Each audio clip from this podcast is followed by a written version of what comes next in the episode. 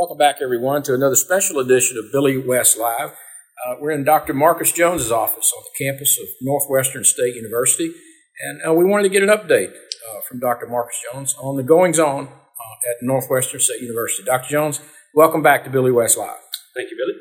Well, it's great to have you. Uh, wanted to get you back on to talk about developments here at Northwestern.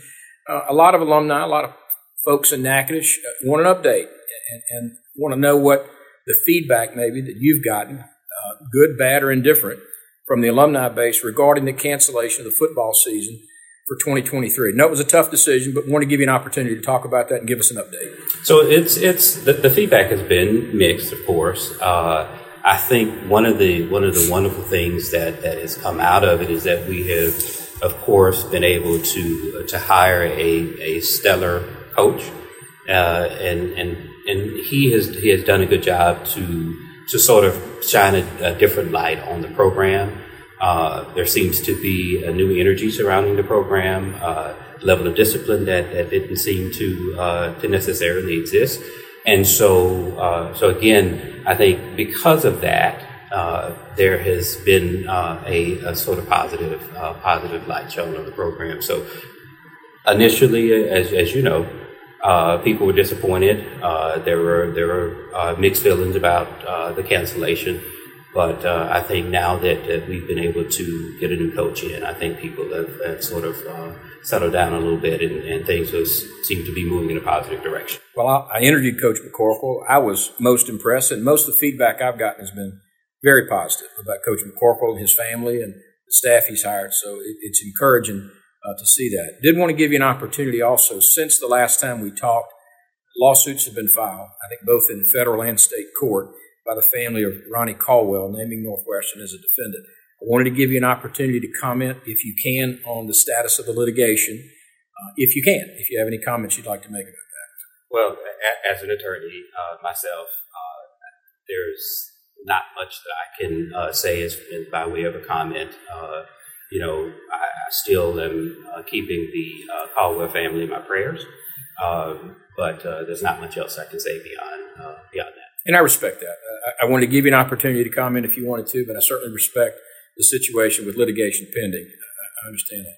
I did want to ask you, um, just as president of Northwestern, what, what have you learned, you know, from this experience of being put in the, the difficult situation you were last fall? But What have you learned about how the football season was canceled and then how that was managed or handled. Have, have you learned anything from that process? Well, you know, it, as I said before, it was a difficult decision uh, to make, uh, and and sometimes those decisions are made when when you don't have necessarily uh, as much information as you would like. Uh, but the one thing that I that I learned is that that you, you still have to always keep uh, in mind that, that whatever you do, you have to do uh, whatever decision you make, you have to make that decision in the best interest of the institution, given the uh, sometimes limited information that uh, that is out there. Um, so, again, it wasn't an easy decision, um, but it was one that uh, that looking back, uh, you know, there may have been a few things that I, I, I might have done differently. Mm-hmm but at the end of the day, I, I, given the information that was uh, that was present, uh, I think the decision that was made was one that was made, uh, you know, given all the information that, that I had available at the time. And the obvious follow up with, with, your comment is, what would you have done different now that you know things? Maybe think, more information. I think one of the things that uh, that I probably would have would have done differently is I would have taken the time out to to sit down with with the entire team. Mm-hmm and and have conversations with the uh, with the team itself. Uh, that seemed to be one of the one of the biggest uh, uh, uh things that I think probably was not done, but but should have been done. Yes, there was conversations with uh, with some of the some of the leaders on the team. There was conversations with the coaches, but I think looking back. I, I, think that there should have been conversations with the entire team collectively to from me mm-hmm. uh, to uh, to you sort of uh, make that decision. I appreciate your comments, and one of the areas um, that a lot of business people in town uh, and, and, alumni from Northwestern throughout Louisiana and around the country and around the world, frankly, are concerned about enrollment. Um, I know y'all have put out some statistics about dropping enrollment uh, that seems consistent within the UL system. Um, but I'd like to give you an opportunity to talk about enrollment uh, in Northwestern. Where are we? You know, uh, with total enrollment for the spring semester, and then actual online, excuse me, on campus, actual bodies here on campus. Can you give our listeners an update on where we are and kind of what the strategic thinking is moving forward to get those numbers up? Right. So, uh, so this spring we're we're uh, a little above eight thousand students, uh, and that of course is a mix of face to face and online online students. That is, uh, you know, sort of consistent. What is what is happening with enrollment across the, the state of Louisiana and the country is consistent with with other schools in the system.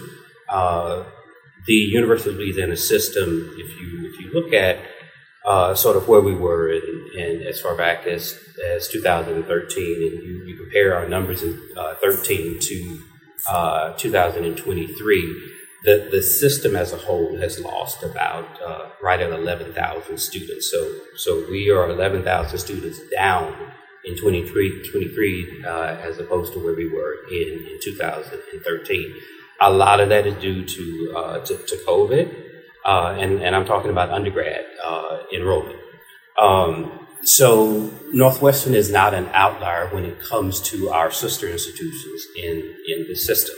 Now, when you when you talk about sort of uh, uh students in in chairs on campus, we have uh, roughly 1,500 uh, beds on this campus, and for the most part, especially during the fall semester, we we hover around 88 to 90, uh, uh, excuse me, 98 to 99 percent occupancy rates. Uh, so we are generally pretty full on uh, on campus, and so most of those students, those 1,500 students, definitely are going to. Majority of them are going to be students that are physically on this campus. And then when you look at students that are considered commuters that live out in the city and, and live in the uh, surrounding and adjacent parishes, those students are going to make up probably uh, when you combine those with the on, on-campus students and, and those students, you're looking at right at about uh, 50% of our student enrollment will be those students. So those are students who are in town, who are spending money, uh, and who are taking uh, either 100% uh, classes face to face or a, a pretty, pretty good hybrid. And then the rest of those students are going to be students that are either going to be online or at one of our instructional sites in Shreveport, uh, Alexandria, uh, Leesville, uh, and Bossier, etc. So, so those uh, students are going to uh, make up the remaining portion of our student body. Um, so again, you're going to have about 50, 50% of, of our student enrollment is going to be uh, probably going to be students that will be either considered online or students that are some of our, at our so are you saying there's 4,000 students on campus attending? Roughly, yes. Okay. And that, I've and heard the number is lower, closer to 2,100. That's going to be uh, again about 1,500 uh, those students that are uh, that are physically uh, living on campus, and then you can you can look at those students that are going to be living in Natchitoches and the surrounding parishes, and we kind of consider those students as going to be students that will be here in town taking classes and spending money in, in town. So yeah, it's going to be uh, roughly about 50%. Dr. Jones, uh, the enrollment on campus at Northwestern in the last 10 or 12 years was as many as 6,500 to 7,500 students on campus. And, and, I know times have changed. COVID changed a lot of things. But what, what is the strategic plan? What, what is your administration's plan to get more kids here. A lot of business owners in town are really worried about the lack of students, the lack of students spending money in town, restaurants closing, different things that are happening in our city that are happening in other places mm-hmm. too. But what what is your plan to reinvigorate Northwestern State University? So we already have a a, a great student engagement piece that uh, that is that is present. Uh, that uh, Rita Cox and, and Mary Catherine Horton, uh, they all sort of oversee that, Yana Paj. So that piece is, is, is there.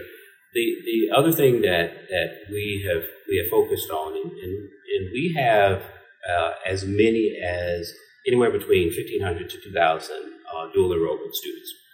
Those students are students that uh, that we are trying to convert to uh, uh, students on campus here in town. And so what we've done is we've automatically uh, any student that is a dual enrollment student they automatically get anywhere from a 500 to a $700 scholarship if they convert to an NSU student. One of the things that, that we, we do in addition to that, and we will continue to push, is that uh, freshmen have to take face to face classes. What that does is it, it pushes those students to coming on campus, sitting in classrooms, and, and taking. What's taking your retention classes rate on those students? Is it pretty high? for for Any uh, of those students that are dual enrolled? So it, it, it depends on the feeder school. Uh, it can be anywhere as low as as as eight percent conversion rate, Mhm. all the way up to twenty five or so uh, uh, percent. And I have those uh, stats if you, if you kind of want to go. go I, I just think people are interested to know how, how do we continue to attract actual students on campus? And, and so the the, uh, the the other thing is that a lot of our students are students who actually are on some type of scholarship as through the foundation. And what we are doing is actively working with the, the donors of those uh, those scholarships to place a requirement on students to actually take classes face to face on campus and and remove the flexibility of receiving the scholarship and and being say a 100% online uh, a student. So so that that's the that's the type of, of, of thing that we're trying to, to place as a requirement for uh, for students who are receiving scholarship funds. And again that's one of the things that has to be done uh, on a case by case basis because it's up to the donor as to whether or not that can be a restriction that's placed on the scholarship. Well, I know it's a real challenge with higher education now, but um, for this segment, we're going to stop right here, Dr. Jones. We'll come back in another segment uh, and talk about other issues related to Northwest State University. Dr. Marcus Jones uh, is our guest on Billy West Live.